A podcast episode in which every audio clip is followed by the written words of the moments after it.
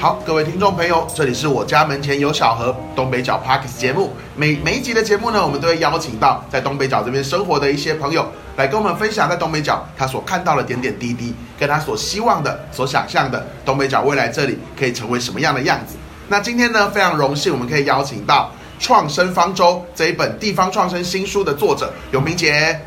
嗯，大家好，我是李永平。我最近出了一本叫做《地方创》，不是叫做《创生方舟》的新书。是那么这本书呢，由时报出版社出版啊。那主要就是因为我推动文化创意产业，推动了非常多年。是哎，永平姐，其实你你我我我不知道有没有跟你提过，就是我对你的第一个印象其实是台北市文化局长。是那为什么呢？我不知道这样讲出来好不好，因为当时我还读，我还在读建中高三的时候呢，我们那个时候呢，就是我们几间高中的国乐社串联起来，然后跟台北市文化局申请了一个艺文补助，然后当时我们好像是我们据那个承办人说，我们是第一个一群高中生一起然后写的案子，然后居然就得到了那个我们我们音乐会的补助款，所以那个时候是我印象非常深刻，觉得哇，台北市文化局真的是当年的时候是非常勇于创新，居然还给一群高中生这样的一个艺文补助。对，其实你讲这个也是深深的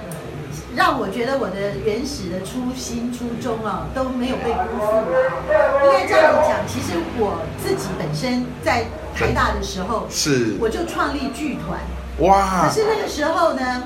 啊、才我是一九八六年台大毕业嘛，是。那我一九八四年在台大创立剧团，大家想那么早，那那个时候台湾整体上不要说什么赞助学生了啦，是。连这种小的艺文团体呢都没有一个完善的赞助机制，是。所以我当年做学生剧团，呃，非常非常的艰辛，我是得跑到那个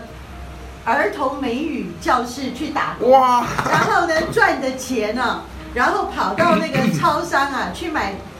价钱最低的、最便宜的食材，对。然后呢回到一个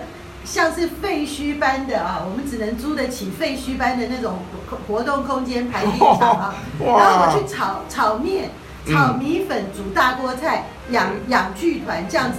我、是真正的过来为剧团的，是真 是真是为他们。是真正的。我从一九八四年呃投入剧场之后，我一九八六年毕业，我创立那个环虚剧团啊、是我用这种方式养这个剧团养了六年，是我才出国留学的。嗯所以我因为自己有很深刻、很深刻的这种。这种感受，所以你刚才讲高中生那个事情，我为什么非常有有印象？嗯因为那个时候你们是建中的团队嘛，对北一，那时候我们找了建中、师大附中，就好好几间高中一起。我我不瞒你讲，因为我是北一女毕业的，是所以北一女的先来找我，他们就说：“哎呀，学姐学姐，哦你在做文化局长，你可不可以支持我们？” 后来我就想说，哎，因为我们我们走过这个历程是嘛。那我就想说，我不能够只独厚于我自己的母校真嘛，所以我们就开放了给高中生能够呃申请支持的机制。后来我在那个西门红楼是。做那个野台放生，是。就是支持年轻的高中生、大学生的乐团啊的乐团。原创乐团。我知道那个那个后来后来变得非常的盛大，就对对。我我记得我大学的时候，我们大家都还有那种朋友约说要过去对，听，那那个也是我开始做的，因为很简单，我这把这种种子给我种下这样经。历的人，我在台湾这样的经验的人，我到纽约去读书的时候，嗯，那时候我还还是二十几岁，也算比较年轻。是当时我就非常的惊讶，说：“哎，我在台湾那时候我做剧场已经六年了，做剧场六对年。”环虚嘛，对不对？我其实那时候知名度已经很高了，是可是我在台湾政府拿到的支持跟补助呢，跟我去纽约一个完全默默无名的，从不晓得什么地方来的留学生。得到的经费跟支持完全不同，那个所以纽约就有那么好的机制，是他认为你一个国外的年轻人啊，你有构想，你有想法，他就愿意支持你。就这个译文的呈现，其实也是也是充实了我们这一个都市。对纽约来说，不是外国人跟在地人，而是纽约应该要是什么样子，它要充满什么。所以我马上就到外外百百老汇去演出了。哎呦，所以我因为这个经验呢，我我我为什么前面讲这一段？因为对你讲了我文化局局长，我当时有机会做台北市文化局局长，我的理念是什么？是。就是把我自己年轻时候做一个艺术家、创作者的经验，我觉得我一定要落实台北跟纽约市一样，嗯。要对年轻人、年轻艺术家给他的第一桶金，是。啊最友善的城市，那是我当时的发愿。啊，所以不管是年轻的乐团、年轻的剧团、年轻的舞团，啊，我在台北市当时还落实了一个，就是把闲置空间、政府的闲置空间，通通都收来，免费提供给艺文工作者做他的工作室。而，且有明姐，等一下，我现在要 Google 一下，我查一下那个机制，马上来申请有。有有，我还我还编列了补助款，就是你要去修缮，你要做铺地板，你要做做工作室里面的设备，我还提供你补助。其实有时候真的给这些年轻的种子，我们不用，我们不用提供太多个，就是基本的一个温饱，然后有一个他能够他能够创造自己的空间，它其实就可以产生很多能量。对刚刚讲到几个字嘛，关键嘛，废墟种子。有明姐，我要跟你介绍一个，我觉得好像也是在废墟里面慢慢耕耘的一个牡丹。牡现在在牡丹当地耕耘许久的一个归乡的青年叫飞鱼，各位听众，大家好。其实飞鱼哦，我今天看到你真的很高兴，因为我为什么刚才飞鱼是生态牡那个牡丹生态农农园的一个怎么讲长工是不是？呃，工作者，对，工作者。因为人生最大的快乐是什么啊？为什么刚才我是真的觉得我们胡大主持人非常的聪明，他一下就找到，他一下子就抓到 keyword。其实废墟是一个很大的关键，你知道我们那个环虚剧团的，是。本来要叫做废墟剧团，哦。结果呢那时候我们几个创办人，大家后来说，想说至少改一个字啦。这样这样感觉 感觉不吉利，你知道？我们是好。整个缓。可是可是我真的要讲啊，为什么这个废墟是对年轻人有一种致命吸引力？因为真对啊，飞鱼为什么？因为真正的飞鱼还跑去学怎么盖房子对，真真正的能力就是你看到好像没希望的的的地方，没希望的房子，没有希望的土地，你把它整个再生起来。这个也有明姐等一下创生的概念。真正的能力是把是在没有希望的地方，然后重新把它创造起来。对，所以太好了！哎、我我 p a c k e s 的题目已经有了，我把它剪到第一句。所以所以飞鱼，你你是怎么样找找到你觉得没有希望的地方？你怎么样给他创造可能性跟希望？哦对啊，因为以前其实我是一个自然自然户外的体验者。那其实呢，我们每次都是去荒野嘛。那我们其实也跟刚才废墟的概念非常像。我们常说呢，荒野是一片看起来什么都没有的地方，但是它却有无限可能性的地方。嗯，所以呢，其实我在连你指的荒野就是真正那种啊野外，对对，他是那种带大家去溯溪啊、登山啊。登山然后他以前还去做过一个什么跟大跟山林的神灵互动，然后跑去山里面待整整四天不吃，三天还是四天不吃不吃不喝，然后就蹲在一个山的圆圈圈里面，然后跟山对话。所以你那么瘦，就是因为常常没有了，没有了，不过更正不吃而已啊，没有多 喝，有喝有喝有点可怕这样。对，那所以呢，其实呃，后来我结束户外教练，就是现在三十几岁啊，其实也会想想想看说，呃，我的生活会怎么样。所以其实来到牡丹呢，我也刚好朋友有一块算是废墟啊，所以就是一块闲置的土地这样子，所以我才有机会来到这里。那你在那那个废墟的土地上做什么？种田吗？哦，对啊，目前就是种各式各样可以自给自足的蔬菜。然后有明姐，我刚刚一直想要介绍是，因为我们在上礼拜就是我们这一个牡丹的计划嘛，我们跟牡丹国小一起做了一个，这这叫什么？呃，算是仿生菜香。仿生菜香，然后在在牡丹校园里面，然后今天飞宇去看，所有的菜都长大了哎、对啊，对啊，就在牡丹国小那边，所以这是我们在社区做的一个一个一个尝试，让大家一起来做一个社区一起支持的蔬菜香。那那那个小朋友有有参与吗？哦，有啊有啊，有有有，小朋友一起，然后也有社区的一些居民。我我跟我跟大家分享一下啊、我在我的初中读的是卫理女中。啊卫理大家对对对对对。卫理是在士林吗？哎对，在那个至善路。我之前在台大有修过一堂课，然后就是要跟高中一起合作，然后就是去卫理女中，对我为什么那堂课男生修了就爆掉。我我为什么会突然讲到卫理女中呢？因为大家都印象中都认为说卫理女中是私立的学校，比较贵嘛哈。是当初好像说啊是那种什么什么什么呃私立贵族学校。对毕竟在至善天下对面可是我要讲的是说，当年在卫理的时候，他对我们有一个非常好的教育，是就是我们每一个班的同学有一块田。哦，哎，我初中的时候，我们除了住校的，我们当时就有了吗？对对对，因为们当年我我那时候台那时候去说，哇，他们怎么那么创新？没有，那是他们的传，那是你们的对传统我们的传哦。我们就根本就在那边种田，哦真的所以刚才真的真的因为我去开去他们学校上课有刚才飞鱼的这个在牡丹国小的这个种田种菜计划，我觉得真的好感动我，因为你知道，其实我觉得一个孩子的成长，尤其是。十就是就是小时候，对那种十十多岁十来岁的时候十来岁的时候，你那种跟土地的接触，你知道我们那时候种田呢，是一边在那边种田，一边在唱那个李叔同的的的诗。哦，李叔同就是唱那个长城外古道边，长城外草碧连天。所以，所以，所以我我我，人家很多时候说，哎，你为什么是一个译文少女？我说我没有办法，我不不能不可能不只是是译文啊。是躬耕于农田啊，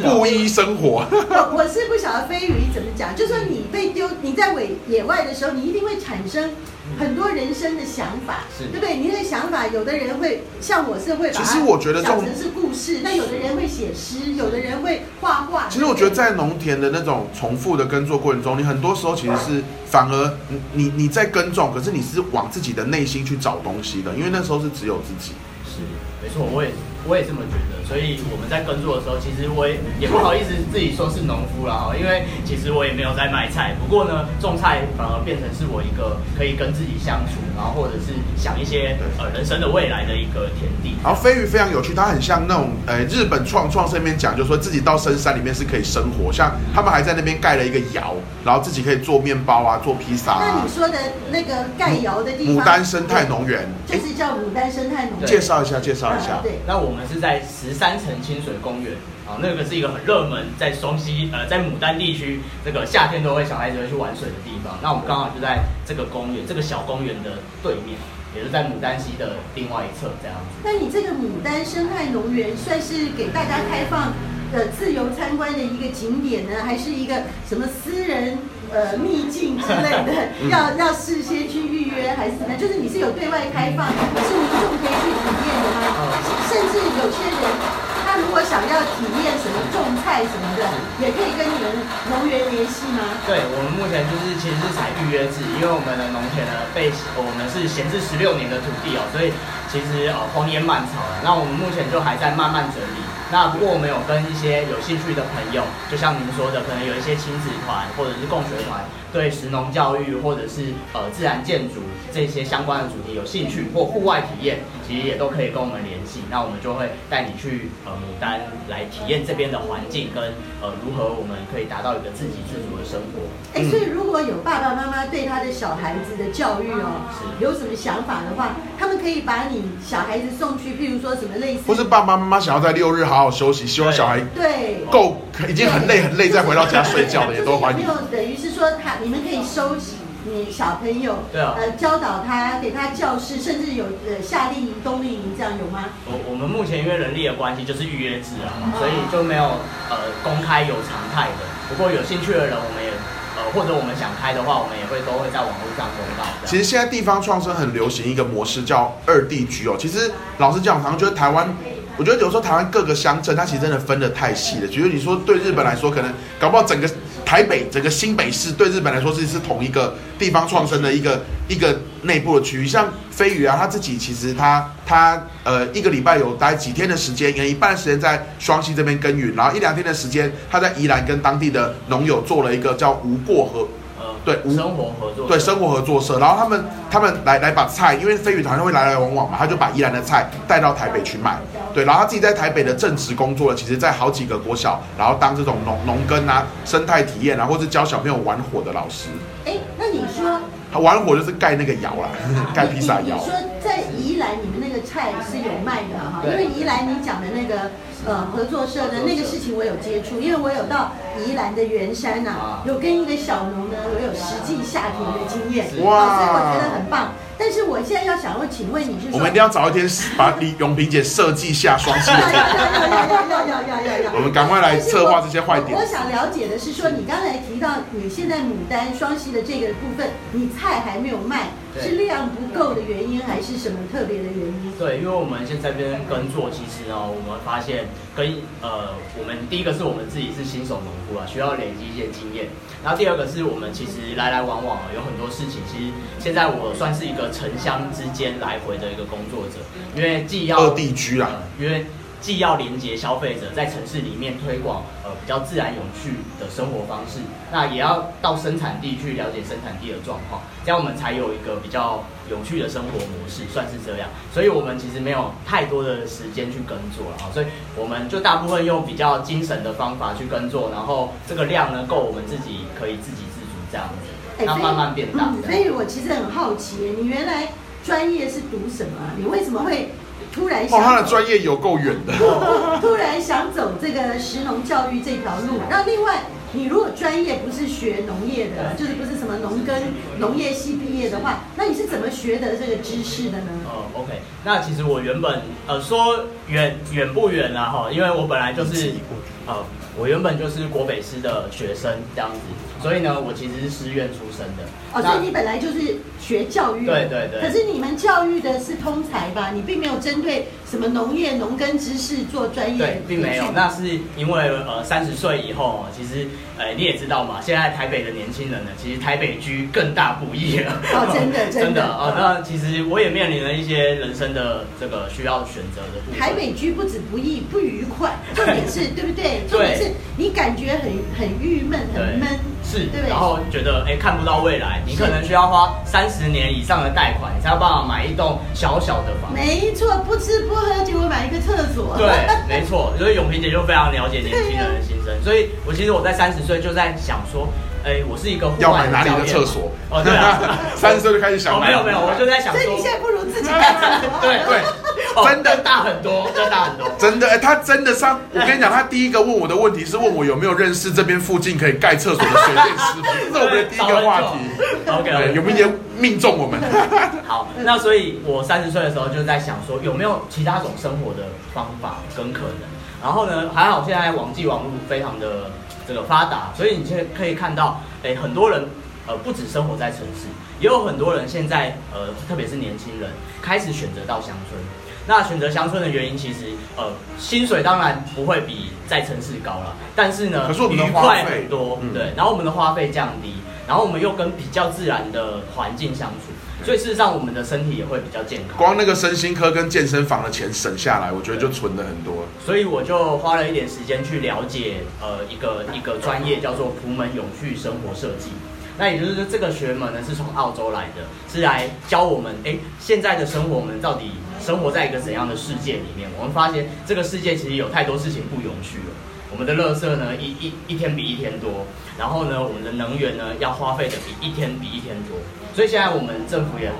伤脑筋，对吗？所以其实我觉得，呃呃，当然我们也可以期待政府可以帮我们解决问题，但是我也回归自身说，想想看，我的生活可以我们自己能够先多做什啊么？，我的生活可以怎么改变，可以让我们的生活变得更永续。哎，永平姐，刚其实像飞宇提到说，我们其实两个人第一个聊的话题是水电师傅可以盖马桶，因为在《创生方舟》里面这本书啊，其实我看到很多在谈的是，我们如果真的想要推动这样的地方创生，那我们政府或是我们民间彼此的那个资源系统该怎么做？我觉得是这本书里面很重要。有明姐可以跟我们分享一下，你觉得现在因为里面好像有提到有三个觉得是比较迫迫切从公公部门这边我们可以去思考的部部分对，，其实那个资源系统其其实我其实我听到飞鱼这样的例子哦，不不仅心中很被触动啦，事实上就像你说的，有你这样子的梦想，有你这样的一种渴求的人，在台湾现在来讲并不少。是可是呢，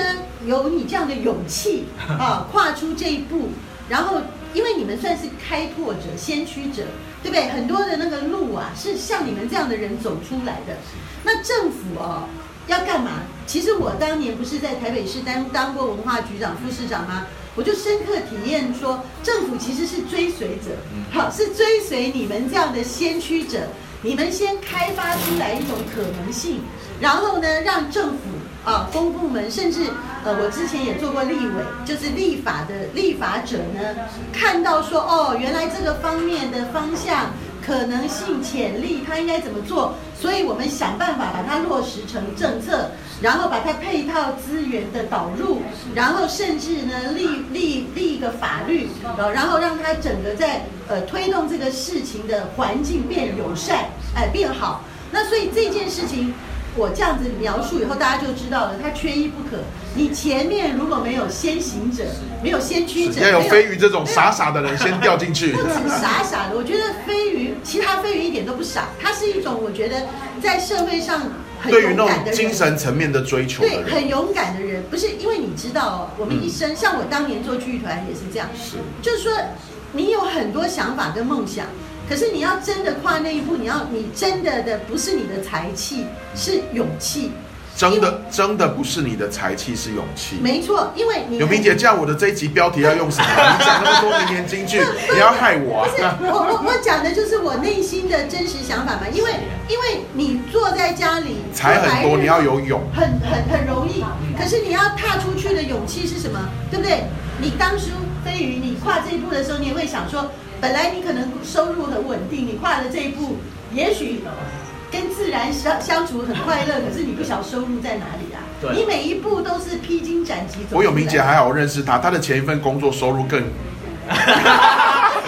所以年轻人低薪了。对对对，所以他前一份基金会的工作跟他现在我觉得差不多啦。哎，好，有有比较好了，有没有？所以回到刚才讲说政府政策的部分，就是说第一个，我现在希望的就是像飞鱼这样的人，勇于尝试的人多多很多种，然后他们设计很多种类型，对不对？比如说飞鱼，整个生态系要多元他他去教小朋友种菜各方面，可是呢，他还教他们呃做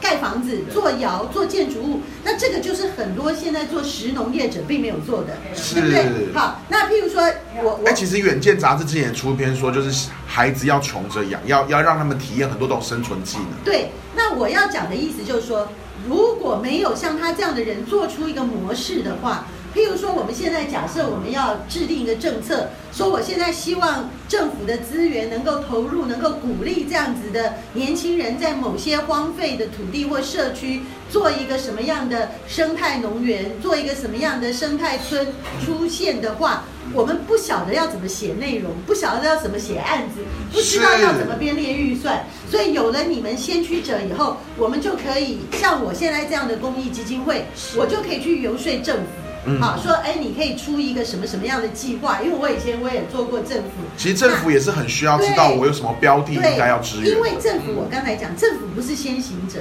台湾现在很多人都搞错了，还有以前那个伟大万能的政府，现在你看，我们整天检讨政府，就知道政府其实是跟随者，他不是先行者。是你做出一个什么东西之后，政府才恍然大悟，说，哦，原来这个事情是这样，那我赶快。计划进去，钱编列进去，然后配合你来走。那我最大的理想就是说，政府配合你们先行者，把台湾的生态，呃，其实我们做公共服务的也要对公资源有对的理解。已经没落的乡村啊，甚至成为废墟的地方，能够复苏再生。那另外呢，我觉得立法者啊，因为我还是对于这个推地方创生大法一个专法。有很高的使命感跟热情。之前我也去开过几次公听会，可是后来这件事就一直没有往我的创生方舟的这本书的目的，其实也是为了要做这个法来做准备。为什么呢？因为我是推动台湾文化创意产业成功的。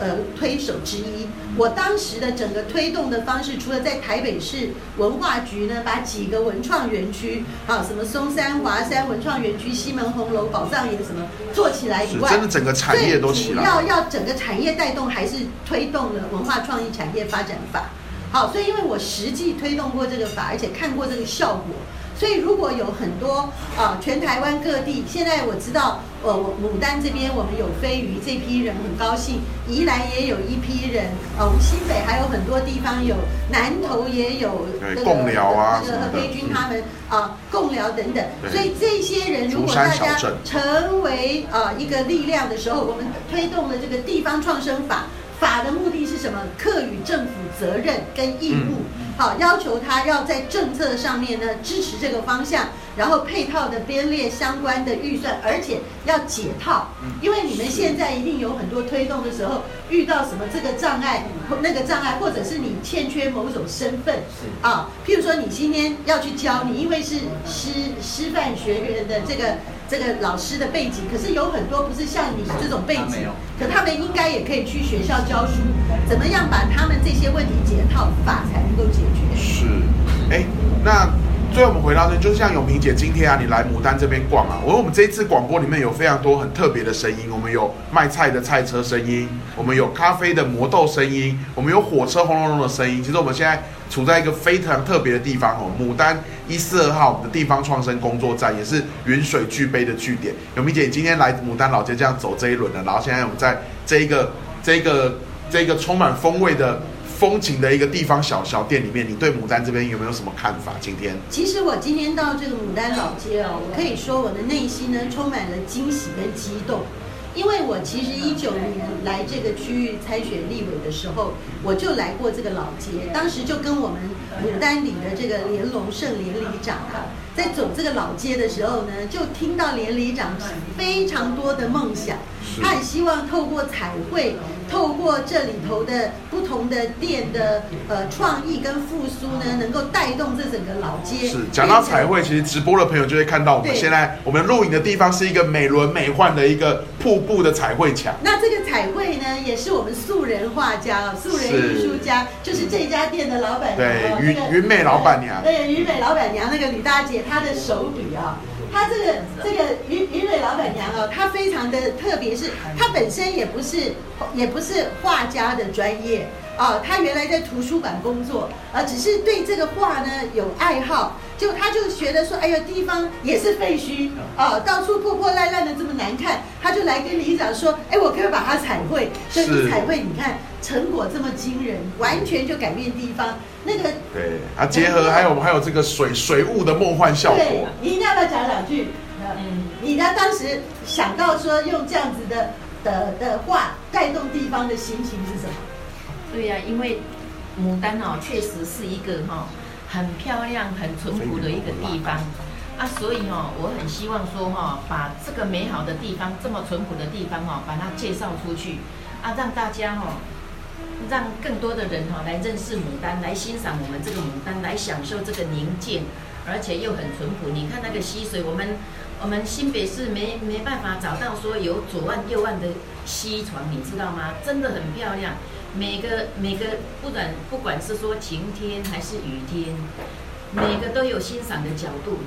啊，每每一个阶段，你看坐站在桥头那边，你看看出去，哇，那个宽广的那个河。就很漂亮，不输给那个那个巴黎什么左岸右岸，所以我希望说哈，能有机会。巴黎就叫做法国牡丹呐。啊，所以哈，我们我们我们也是想说哈，跟里长有这个理想，就说哈，我们也是把它做成哈左岸右岸，因为我们河太漂亮，那个河水哈真的清晰见底，而且那个鱼也能看到鱼有在水中游，啊，所以希望把它变成山中的威尼斯这样子。哇，真的太太山中威尼斯太美了，越听越美，越想越美。嗯，好，那飞宇，你跟你的朋友团队，你们呃短期的理想或目标是什么？哦，我们我们就是就是想说呢，我们可以在地方越活越好，然后真的可以站稳脚步。因为其实呃创立一个组织或一个地方呢，其实三年真的还还算是小朋友了。所以呢，我们第一步其实真的很想要呃呃盖一栋蛮健康的房子。啊，因为其实我们去了解现代建筑，也会发现有一些问题的哈，所以我们真的很想要做出一个农园或一个地方，人真真的对地球或者对人是好的，然后呢，我们再把这个理想推广给更多人知道。那你讲这个实在太令人向往了，那你这个盖一个很健康的地方，什么时候会盖好啊？什么时候可以让我们看一下？哎，欢迎更多听众朋友们，就是。锁定我们牡牡丹这边的云水居杯啊，然后生牡丹生态农园啊，一起加入我们，就可以把这个地方建设的更好。不是你要给大家一个一个悬疑剧，是不是？所以要给大家 是是什么时候会什么时候会好呢？就看大家多爱我们这里，多爱这里，多来参与，是不是？是，一切都在正在进行之中。那那大家要怎么样找到飞鱼啊？哎，飞鱼介绍一下，上要怎么样找到你啊？哎，其实你可以在 FB 搜寻牡丹生态。农场，你就可以找得到我们的粉砖，对在双相关的资讯。对，在双溪一十四的粉砖上呢，我们之前也有为那个飞鱼有一个专访的一集，我家门前有小的 Pockets，也有飞鱼的那一集节目，那一集节目的名称叫做《阿姨我不想努力了》，我们就在跟大家分析他是怎么透 透。透过一些方法让阿姨把一块地，就是就是送到她手上，这是一个这是一个重要的生存技能。对，那如果对于牡丹这边的想要知道这边更多的资讯的，也可以来牡丹街的一四二号云水巨杯这一个特色的咖啡厅来找云梅姐，然后一起来聊聊这里牡丹的故事。这里真的很像欧洲小镇哦！你现在反正不能出国，不能去欧洲，赶快来牡丹的云水杯。嗯，谢谢谢谢大家，谢谢对，那今天很开心哦，就是我家门前有小孩可以邀请到永平姐，然后还有飞鱼一起来跟我们谈，哎，他们所知道的这里的生活啊，跟对于文创啊，对于这样的地地方发展的一些不同的想法。那还记得就是继续锁定我们在 s o u n Spotify 以及 Apple Podcasts 上面都可以找到我们我家门前有小河 Podcasts。我们下回空中再会，拜拜拜拜拜。拜。好，谢谢。讲得好讲得好好，太棒了，太棒了！哎，你很会主持哎。没有没有没有哎，那那你们这个是是平哎，赶快加赖，赶快加赖，嗯一起加。我上次怎么给你加赖？上次好像还没有。来来，我对对对们现在赶快来没有持人也来加。不然我在路上传给那个。对啊，我跟那个真的有。